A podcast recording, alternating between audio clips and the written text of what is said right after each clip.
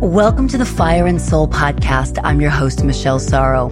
I believe in taking massive, inspired action from an awakened soul. This show is a weekly dose of spiritual principles, personal development, and success strategies for creating an epically aligned life. Here's to your wildest dreams coming true with less hustle, grit and grind, more flow, ease, and grace. I'm the founder of the Live Video Mastery Academy, a TV host, speaker, best-selling author, and proud fur mama, and I'll be sharing real talks with successful entrepreneurs, thought leaders, best-selling authors, spiritual luminaries, and high-performance experts in this unfiltered, transformational, and soul-centered podcast. Things are about to get real. Are you ready? Let's get started. Hey there, welcome back to Fire and Soul. You guys are in for a huge treat today. This is basically 17 years coming. I will explain in a moment, but let me give you the first, a brief bio on our dear friend uh, and guest today.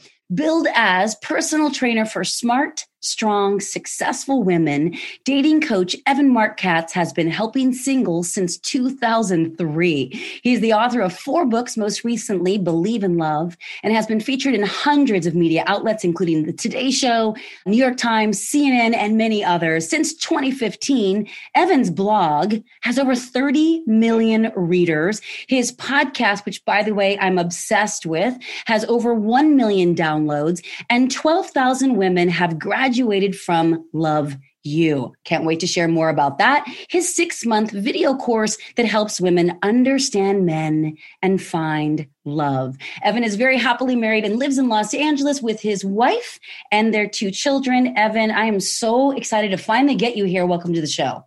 I'm, as excited as you are because you're right. This has been a long time coming. I know. I was trying to reflect back on when we met, and it w- it had to have been almost twenty years ago. I think I was on a on some dating website, and I dated your roommate at the time. Ringing a bell? Possible. Both of us had a had a pretty prolific online dating experience, but that, that might might be it.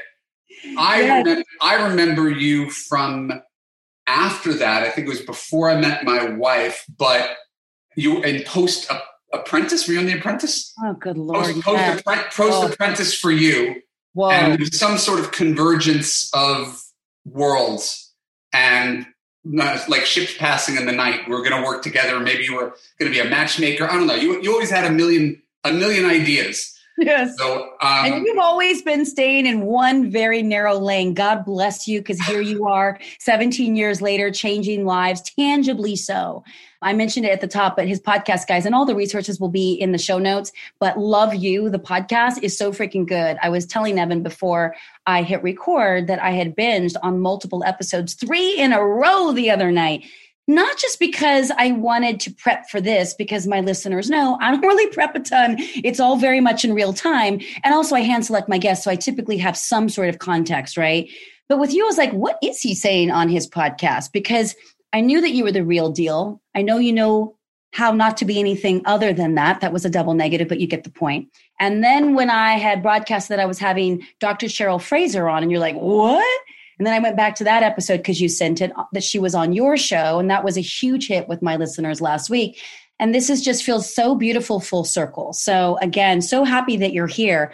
Can I share really quickly though how this came to be in terms of what I posted, your response, the back and forth, because I want to just get really real right out of the gate with my listeners. Your show, I'm just a guest. Look at you. You're like, I'll just, you know, let you talk, Michelle. All right. Uh, I promise we're going to get to you in a moment.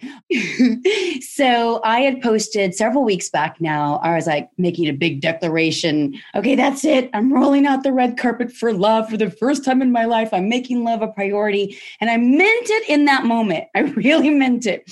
And I was so like open and yes. And then you were like, I can help you with that.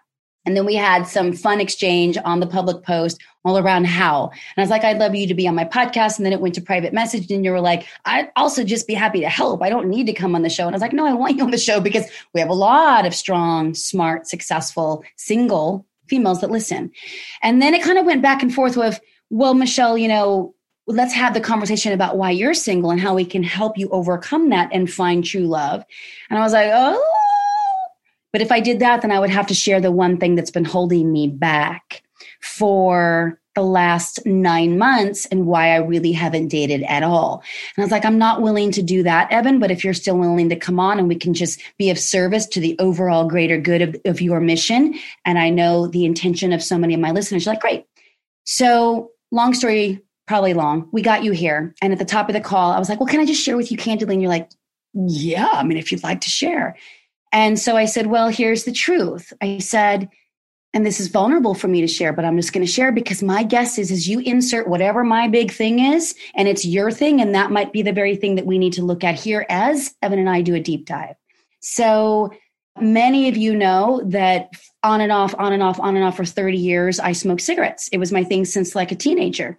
And i was so proud to quit many years back and i thought i was done forever. I mean i was clear i was done forever and when the pandemic hit and lockdown was happening, and I was nursing a very painful little breakup, I say little now because we weren't together that long, but one of those deep ones where it's like, oh my God, it felt spiritual and anointed in the whole thing. Um, and he really felt like he was a good match for me. And I thought I had done all the work to deserve that finally and choose him and actually do all the things you say to do on your podcast, which was, I felt, okay, I'm doing it. And then when that was all going down, I went to my old coping mechanism and I picked up cigarettes again. So I say that to so many of my listeners who were, what? And I know that you don't judge me. And it would be great if I didn't judge myself on these things. And I try not to. And it's my thing at night. I like to listen to podcasts in the alley with the earbuds on. And I'm just like kind of pacing super sexy, right? Like nothing great about this at all. But it's been how I've been getting through the pandemic. But what I know for sure is that it holds me back from the intimacy that I know I must be able to be open to in order to have that great love. And so, Evan, would you share with me what you said to me as soon as I disclose my big shameful secret so that we can just kind of start there and, and let's just rock and roll? I'm almost afraid I'm going to sound dumb by saying what I'm about to say. it's no big deal. Mm. And the fact that you carry this like it's a big deal because it's your shame, your embarrassment, right? This is a very internal thing. But I could say, just as a red blooded American male, if I'm falling for you, the fact that you're a secret smoker is not going to make me run for the hills. And that if this is your big excuse for not dating, it is mostly just an excuse for not dating and diving into finding intimacy and the, the potential for heartbreak again it's conveniently, oh, well, I just got to get past the smoking phase. And so it's fine. You're allowed to do that. But your perception of yourself and what smoking means is completely different than what most men are going to take it to be. Because it's not like you're a two pack a day defiant smoker whose life runs on that. It is a thing that you're act- actively trying to quit. So, logically speaking, if a guy meets you and likes you, it's just, yeah, maybe a flaw, but the same way we all have flaws. It's right. not a big deal, much less the big deal that you're turning it out to be to paralyze you from love. Beautifully said. And what I love about that is that it's true. It just becomes another excuse. And I, and as soon as you said that, I, I reflected on the first two years of building my business. It's only two and a half years old, so it's still a little bit of a it's a toddler now, right? It was an infant, and and it was just all consuming, and I use that as my excuse. And so now here we are, the business, I've got a team and I've got more time off. I can work on the business versus in than I ever have been able to do. And now this is the new excuse. So how long am I willing to live in the excuses? Which is where we begin. And this is what I'm so excited about because see, as I listen to your show and I've read many of your blog posts, which by the way are just gold. And again, you guys go right over to fireandsoulpodcast.com. This will be at the very top of the page, most recent episode. You got to check out all the links because you are going to be obsessed just like I am. It's the real deal. And coming from a guy who, what, how many years do you have a rock solid marriage at this point? We've been together for 13 years. 13 years, married? Uh, we'll be celebrating our 12th anniversary in November, and uh, we've been together for 13. And before that, I went out with about 300 people online over 10 years. So I very, very different lives. so good.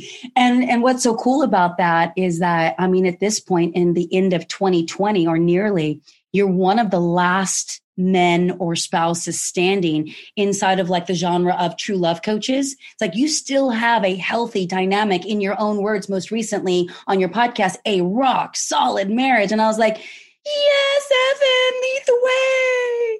Very, very happy to hear that for you. I remember a few things that you said about her. Random, quick segue, not random. I remember when you introduced me to her on the beach. You were newly dating, but clearly in love and she was five feet away. Now I'm sure you say this all the time and she just owns it. And I remember you saying something like, Michelle, she's not ambitious like you, but she's happy. And I love her. And I'm so myself around her. And it's just so easy and natural. But no, is she the smartest woman I ever dated? Is she the most ambitious? No. And I remember at the time not being mature enough to receive that and thinking, oh my God, can she hear us? And I was like, not only can she hear it, she owns it, right? Like she was like, yeah, baby, we are here in different lanes because it was totally different than the kind of woman you had been trying to go for in the past. Can we break that down just for a moment? Yeah, I, I think I think things can be emotionally read differently by different people based on where you're coming from. So there are very few things that I would, you know, disown that I said but I don't doubt that there's times in my life I could have been more tactful or di- diplomatic about it. So let's start. I don't even know where to start. Let's start with the idea that you, you're going to be with a guy. Do you think a guy who's dating you should believe or carry himself like he is some holy combination of Chris Hemsworth and Steve Jobs? Is that realistic to think that your guy is going to be the smartest guy in the room, the best looking guy in the room, the most charismatic guy in the room. Your guy doesn't care about that. He's with you. He won. So where he compares to other men is kind of irrelevant. So true. I'm the, the one before my, my wife dated the guy before me, six foot seven. I can't compete with six foot seven. He was like a computer genius was getting his he was getting a master's or a doctorate or something. I can't I don't I don't do that. Yeah. So I don't spend any time. And if my wife said to me, "You're not the tallest guy I ever dated," no shit. you're, you're, you're, you're not the biggest egghead I've ever dated. I know. You don't have the biggest cock I've ever dated. I know. You're not you're not the, the fittest to spend the most time on your body. I know. And here we are. So saying truths out loud is not inherently offensive. No. At the end of the day, we work like two puzzle pieces fitting together. Mm-hmm. And we don't we're not invested in the ego trip of thinking that either of us has to be the best in any category. We're the best for each other. And 13 years into my marriage I'm, you're talking about getting clearer what i said to you on the beach. You can parade and i do every day. Smart strong successful women who are objectively on paper more impressive than my wife. I don't have any longing or think i can do better. And that's really what it's about is yes. the knowledge that I nailed it. Yes. And the proof is that I'm happy because we all know people and we can count ourselves among them. And you've dated guys. He has his own venture capital firm. He has access to a private jet. He speaks three languages. He is never available and is cheating on you. the idea that we, we place so much value on that external checklist years later, it's the wrong list. Yeah, we spend our whole lives looking for the wrong list. And all my work in Love U is about getting women to pay attention to the proper list so you can get happy and have an easy, enduring relationship instead of cycling through men who are more men than you and wondering why it never works. Totally. By the way, your husband's store on the episode most recently, and I will, I will link that one, you guys. It is so freaking good as sort of like a spinoff on the humor of Lori Gottlieb's husband story. Do you remember what you shared? Oh my God, so good. Okay, so this was really brilliant. And I love that you shared all that. And I, by the way, I never heard it as it wasn't tactful or that it wasn't graceful. I heard it as honest and earnest and sincere. And that is the thing that I have always been most struck about you. And I was also so happy for you. I was like, way to go, right? Another win for you. And bottom line is that I think that, yeah, what we're all looking for is that happy factor. And I remember you shared on one of your podcast episodes that at the time when you were kind of like still dating the 300 various women, it was you really thought it needed to be more like-minded, like-hearted, like she had to be in personal development, for for example, and that your the woman that you were then dating, who's now your wife, was not into it at all. You're like, however, she's is like the happiest woman that I've ever met. And isn't that the reason why we're all in personal development is to like break through the bullshit that keeps us from being our most authentic, happy, joyous selves? And I was like, that's it. That's the gold. Who doesn't want more of that? Well, here, here was the mic drop conversation. And again, I have to have this conversation with people a lot and bring up these anecdotes that tell the story. Because the reason I coach smart, strong, successful women is A, I'm a lot like them, and B, I used to date them. Yes. So I really, really get what it's like to strive. Hey, I'm a 95th percentile person. That's what I'm looking for. That's what I want. That's what I'm attracted to. That's what I deserve. I won't settle. I completely get that. That was me for 300 dates. And so when I was dating my wife. She was complaining about her job, and she's at the same company for 16 years, and she's making 60 grand with no insurance. And I was like, honey, you could start your own company. You could triple your income. You could be the boss. I don't want to be the boss. I like what I do. Then why are you complaining about it? I don't know. I, I don't know. I mean, everybody complains about their job. I, you know, I just wish it were better. I wish my boss would listen to me and give me more freedom. But honey, you could do this, but I don't want to. Honey, you should take landmark education because they're going to show you your limitations. You should read this book by Seth Godin, who's going to show. And she said, Listen, I love that you're growth oriented. She said it in my wedding vows. I've never met a guy who cares more about being a better husband, father, coach. He'll read books, maximize, optimize. I love that. I'll just let you know, I've never done any of that. I'm happier than you. Boom. So she wins. So good. It doesn't matter that I think she should be like me. Mm-hmm. She's good the way she is. And that always wins the day. So the idea that we all have to, the seekers always have to be with other seekers. Have you ever met a man on a spiritual path? He's annoying. Yeah, no, I'm not attracted to any of them. but I'm saying, like, I have all these women. Like, us women. he has, to, he has to have done the work, Michelle. He has to have done the work. I was like, no, he doesn't. Does he treat you well? Do you respect him? Are you attracted to him? Is he good to you? Does he want to? Does he make you a priority in his life? Who cares if he's done the work? Yeah, well, you know, so I'm so glad that you brought this up, and I promise I'm going to segue back into where I got off track about 10 minutes ago. But this is such good stuff. Most recently, someone from my past resurfaced, and we didn't have like a dramatic, you know, ending. It just, it just, I was living in Florida. He was here. It just wasn't. And now we have reconnected and we're going to spend some time together very soon. And I remember having those old thoughts of like, but he's not into personal development. And like, he's never even heard of Jay Shetty or an Evan Marc Katz or whatever, right? Like, you know, and like, and then the next thought was like, but he's about one of the happiest people I've ever come across. So let's just pause here and stay open because isn't the whole reason, and he's masculine. Masculine does matter to me just because I am a very strong woman. And so, and I soften and turn way more feminine when I am around a more present masculine man. He doesn't need to make the most money. He doesn't have to be the smartest. He doesn't have to be the hottest, all those things. But present and masculine is key. And nothing wrong with that but he's happy. And so I was thinking, all the men that I've been meeting these last few years, especially getting into the live rooms of these personal development events, which by the way lights me up. I'm not going to change when these virtual times are over. But it doesn't mean he has to go there because we're all going there to take our lives and our joy and our fulfillment to the next level. He's there, living it.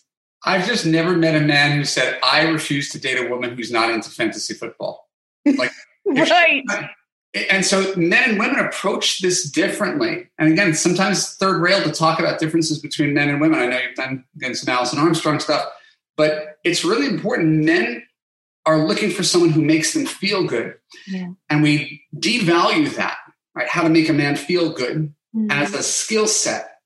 Right. And so we, we live in the, but I make six figures, but I have a master's degree, but I have this gorgeous home, but I've been to 32 countries he does not care. How does he feel when he's with you? Does he feel accepted? Does he feel appreciated? Does he feel admired? Because if he doesn't, it doesn't matter what your credentials are. Every guy doesn't even know this. That's the hard part. Guys keep making the same mistakes. And as women, we overvalue youth and beauty. We overvalue competence and intelligence and then you end up with someone who doesn't necessarily make you feel like you And so that was my big shift is I dated women who were like, Evan, I love you, but you have to change this, this, this, and this. And I was like, huh, I really kind of thought we were good here. Yeah. But no, but you, you have these flaws. And they were all right. Every flaw that a girlfriend ever pointed out to me was spot on. But I didn't bring her in to be my consultant. I brought her in to love me unconditionally. And I kiss my ass, not think I'm perfect. It's knowing who someone is and accepting them for their flaws. So, so if you could be, ex- you want a man to accept you for your smoking, then maybe you accept the fact that he doesn't make as much money as you. Right. Well, in this case, I think he does, but like he might drink more than I actually would prefer. So it's like, okay, what if he can have, you know, his whatever at night and I might have one cigarette and we coexist out on the patio and we're both in bliss and all is well. We micromanage our relationships unlike anything else in the world. Preach, Evan. We all compromise on our homes. Right. I don't know where you live, but I could be pretty sure there's a better home somewhere that is better freeway access or a better view or a smaller rent or more space or right there's a compromise but it's good enough and you're happy there same with our respective careers i love my job can't imagine doing anything else i spend a lot of time alone at home i wish i had colleagues I wish there was a water cooler. I wish we could do, you know, corporate retreats for the Evan Marc Katz organization, but we don't. We have a bunch of virtual people who are contractors who work for us. But my commute is walking downstairs and I do something that's meaningful and I feel connected when I get to talk to women on the phone. All things considered, it's a win. In love, we think we shouldn't have to compromise. I'm going to get a guy who is a self made millionaire, but he's home at five to cook me dinner. I'm going to get a guy who's brilliant, but he's not going to be moody or stubborn or arrogant. Mm. I'm going to get a guy who's gorgeous, but he's really humble and he doesn't act like he's the shit, and no other women are attracted to him, and he doesn't even have eyes for anybody else ever. So ever. We're, we're just expecting all the good qualities with none of the bad qualities. Right. And we're like, why is this so hard? Well, we expect compromise in our work. We expect compromise in our home. In love, we compromise on the wrong things. We compromise on kindness mm. and character and communication. We'll put up with the guy who texts once a week the guy who can't make time to see you more than once a week. We'll put up with that, but we won't put up with the guy who's five nine. so yeah. that's why I have a six month course around these very simple ideas. Learning to trust your feelings. It does matter how you feel with the guy. It does matter how you're treated. Yes. Right. And his credentials, which you pay attention to when you're on Tinder, don't matter nearly as much because everybody's gone out with some hot douchebag. Exactly. It's so interesting. I really don't think I'm going to meet someone from an online app. I just have this instinct. I could be wrong. I feel like more it's like I'm browsing than a catalog and I'm telling the universe, yep, yep, nope, yep, nope, nope. And here's my qualifying factor. This may sound crazy to you. It's not his height. It's not which part of LA he lives in, or even if he's in LA. It's can I see joy in his eyes in his photos? joy is so attractive to me at this point in my life. I also run my own business. I work hard. I'm alone a lot. Luckily, I really enjoy my company, maybe too much. And that's where I want to segue back to where we started 15, 20 minutes ago. But so I want to be around someone who's happy or at least happy ish. You know, I'm not expecting perfection. I want him to be real and I want to admire, appreciate, you know, and um, what was the one? There we go. Except huge. There was no mistake in that. But the joy i mean evan it's crazy i don't know if you've heard people talk about this you could go through a 100 profiles and like maybe 10% are smiling and radiate joy and you're like ah so that's the guy that gets my swipe right i don't even know what he does for work i just know that i want to be around happy joyous energy i think that energy is I, I always put when i talk to people about Love U i always talk about this as like a gps that's the point you're clicking into your gps I want to go towards joy. And if it doesn't feel like that, cut bait. Right? Yes. Slow to hire, quick to fire. Yes. If this doesn't feel like my dream relationship, I'm not going to stay because the sex is good. I'm not going to stay because he looks a certain part. I'm not going to stay because I'm lonely. This doesn't feel like something I could do for the next 40 years. Exactly.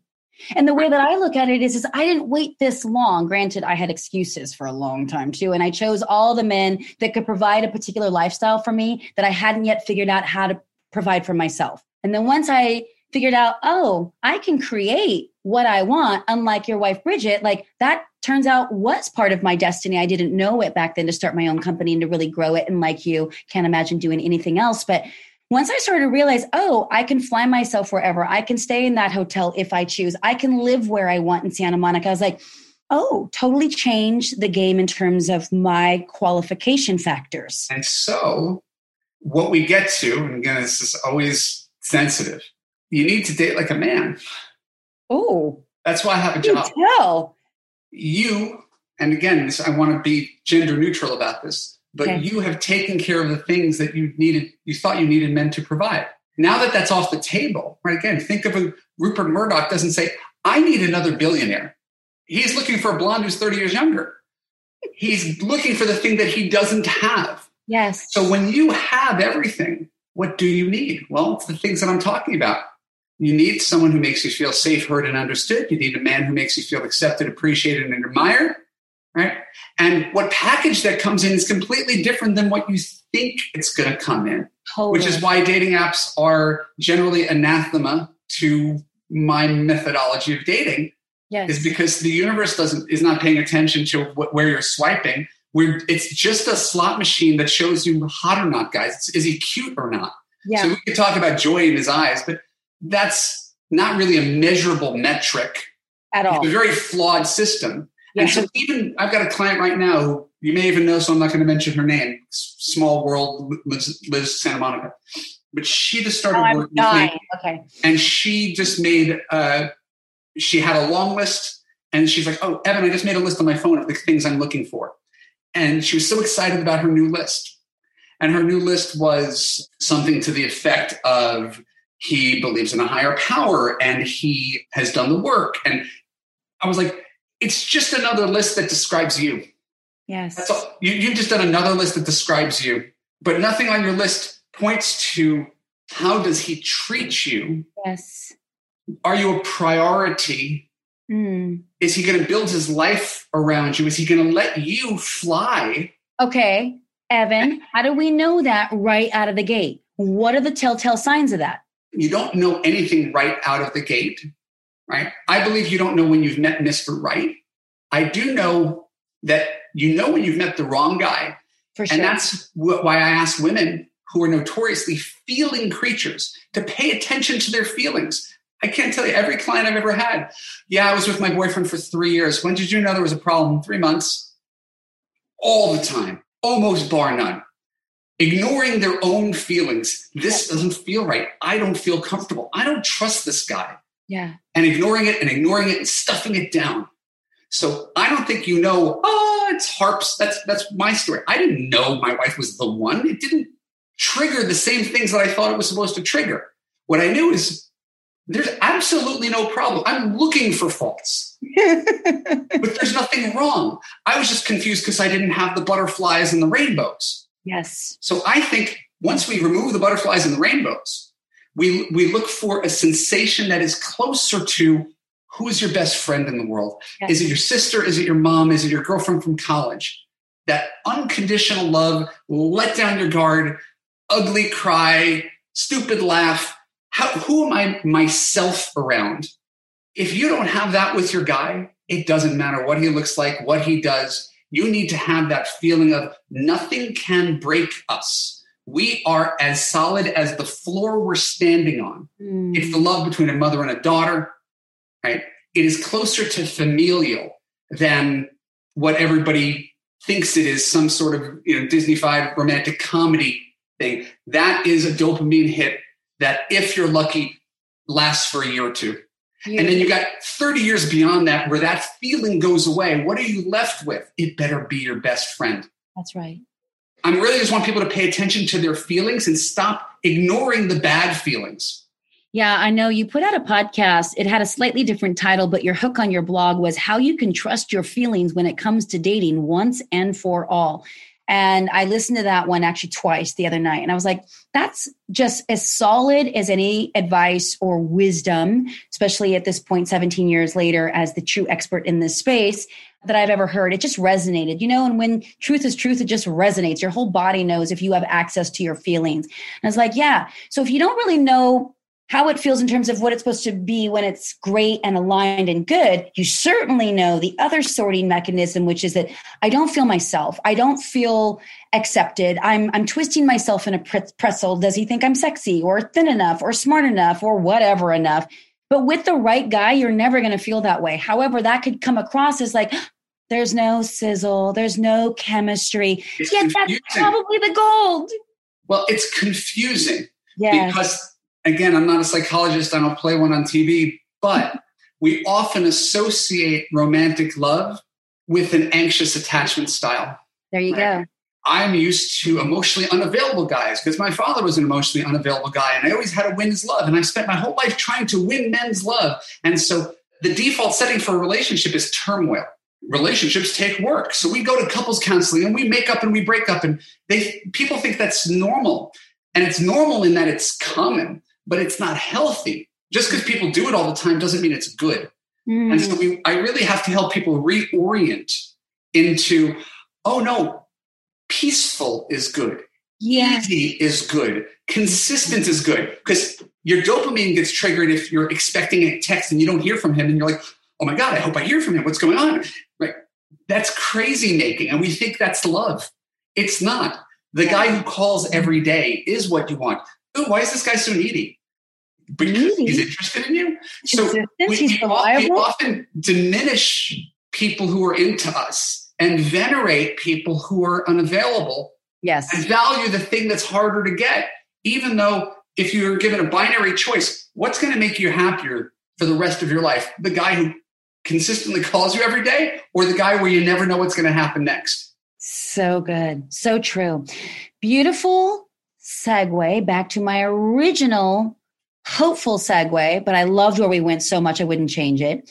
But I have a lot of friends who are already well into our 40s, 50s, and 60s, smart, strong, successful women, your ilk, right?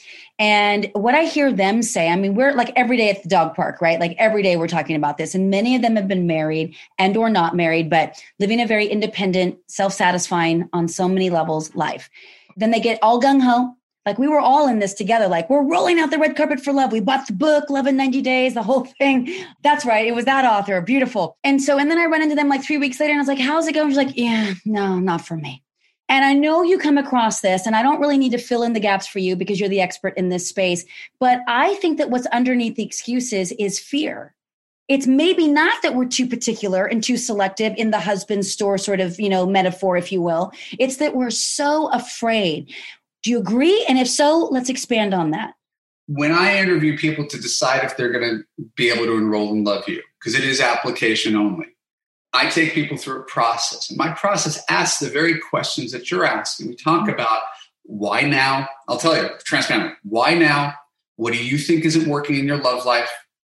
What problems have you had in getting your your situation off the ground? Like what obstacles are you facing? Essentially, what are your fears? Yep. And we really just try to knock all those things down. And so you sort of stepped in the idea that it's two fears that push back against each other and adds up to a greater fear. It's fear of settling and being in a wrong relationship.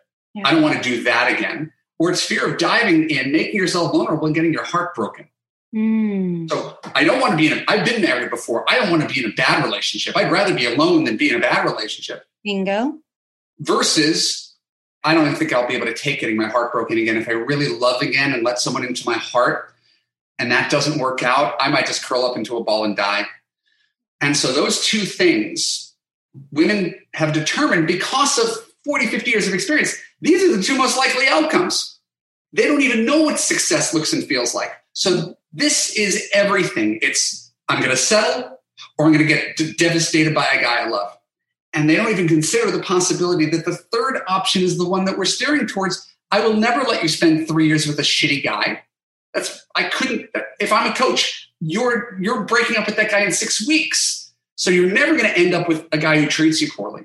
And the way I can guarantee you'll never settle is because built into my program is there needs to be a, a measure of attraction right? And a measure of comfort. I evaluate first dates on three categories comfort, fun, and attraction. If you, there's no attraction, next.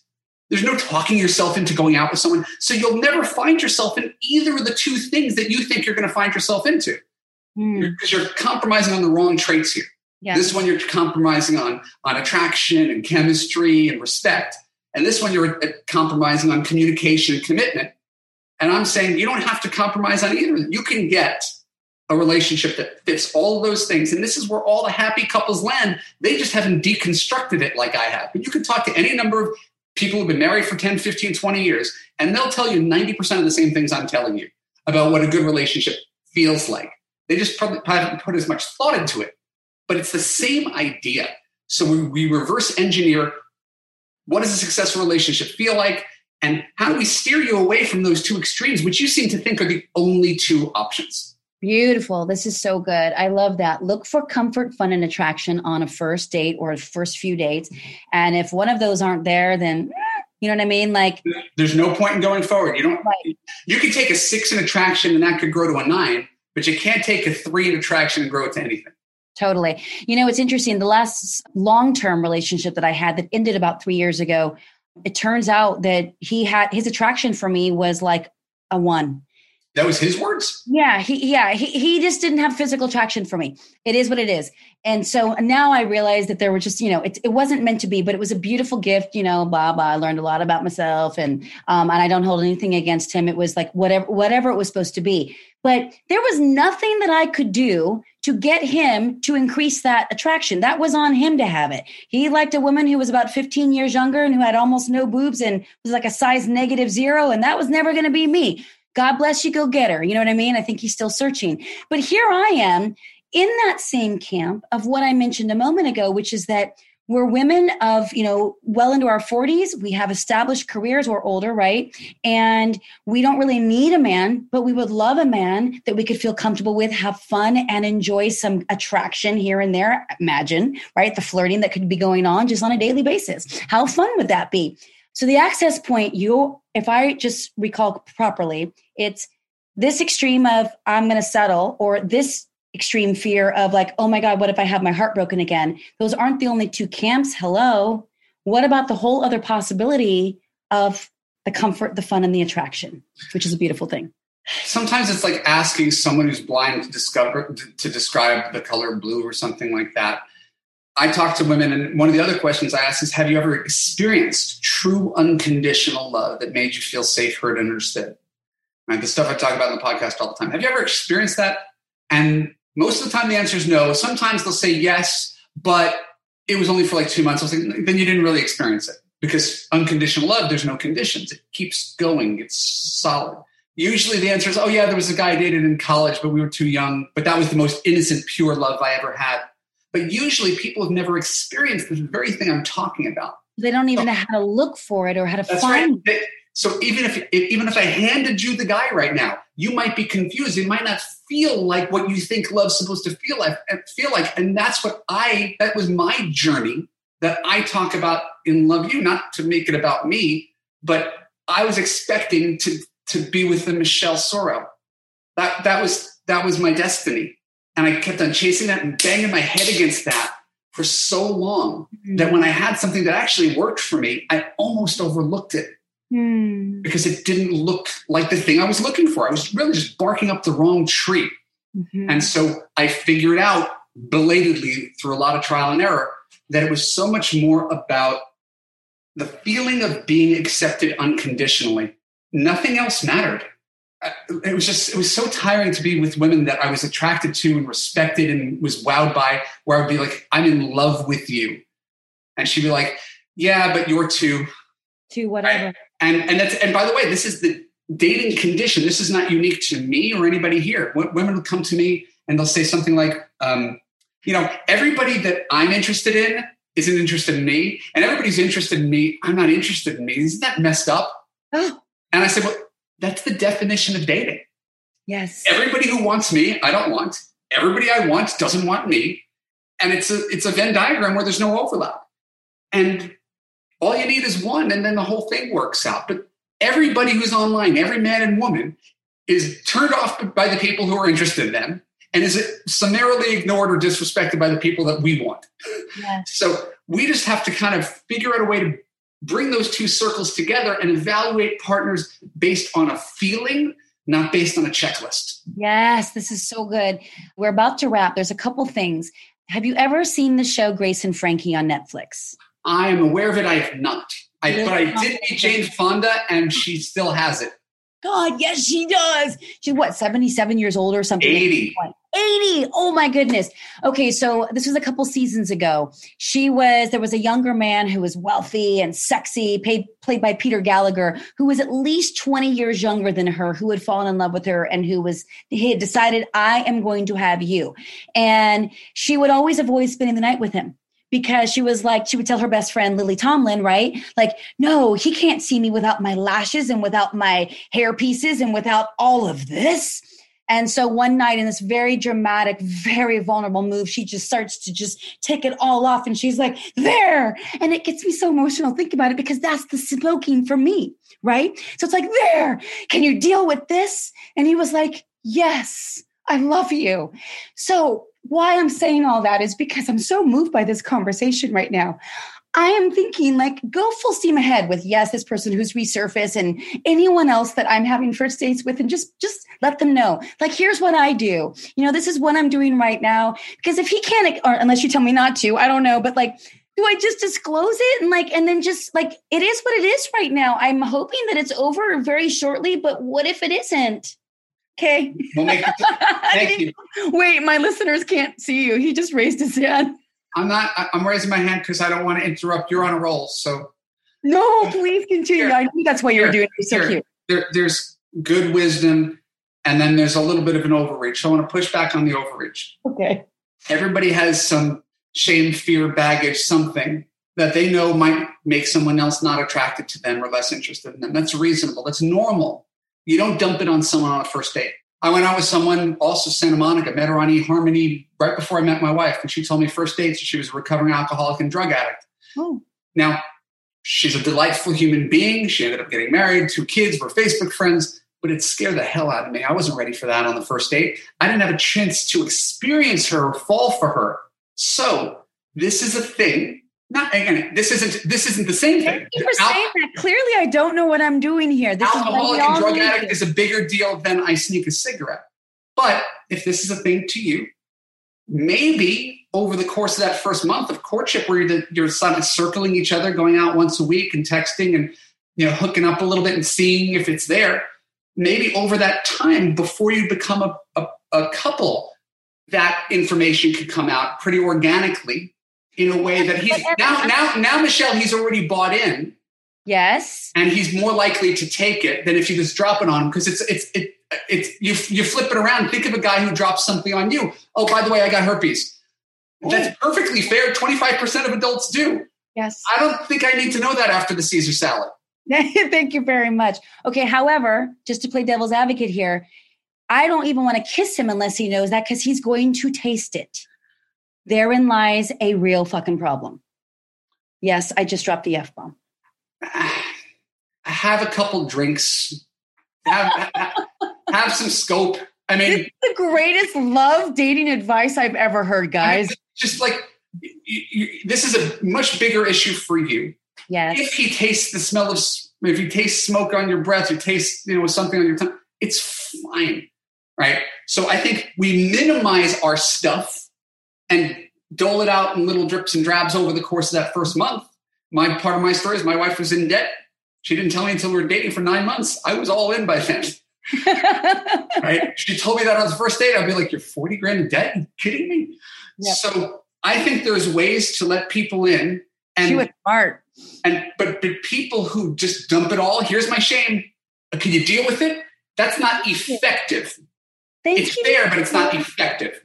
Thank you for letting me know that, right? Because I wouldn't have known. I would have just thought, like, okay, just tell you. But that's clearly because I'm out of practice or may have never really experienced what you are prescribing in Love U. I don't talk about right and wrong. I talk about effective and ineffective. Is this helping me get what I want? So, how do I let a guy fall for me, experience me, decide to like me as a human being, not just as a sex object? How do I draw this process out so I could see over a month what this man is made of? Mm. And when he's just dying to be with me, to be my boyfriend, to sleep with me, now I can let him in even more to take our relationship to the next level, which is commitment.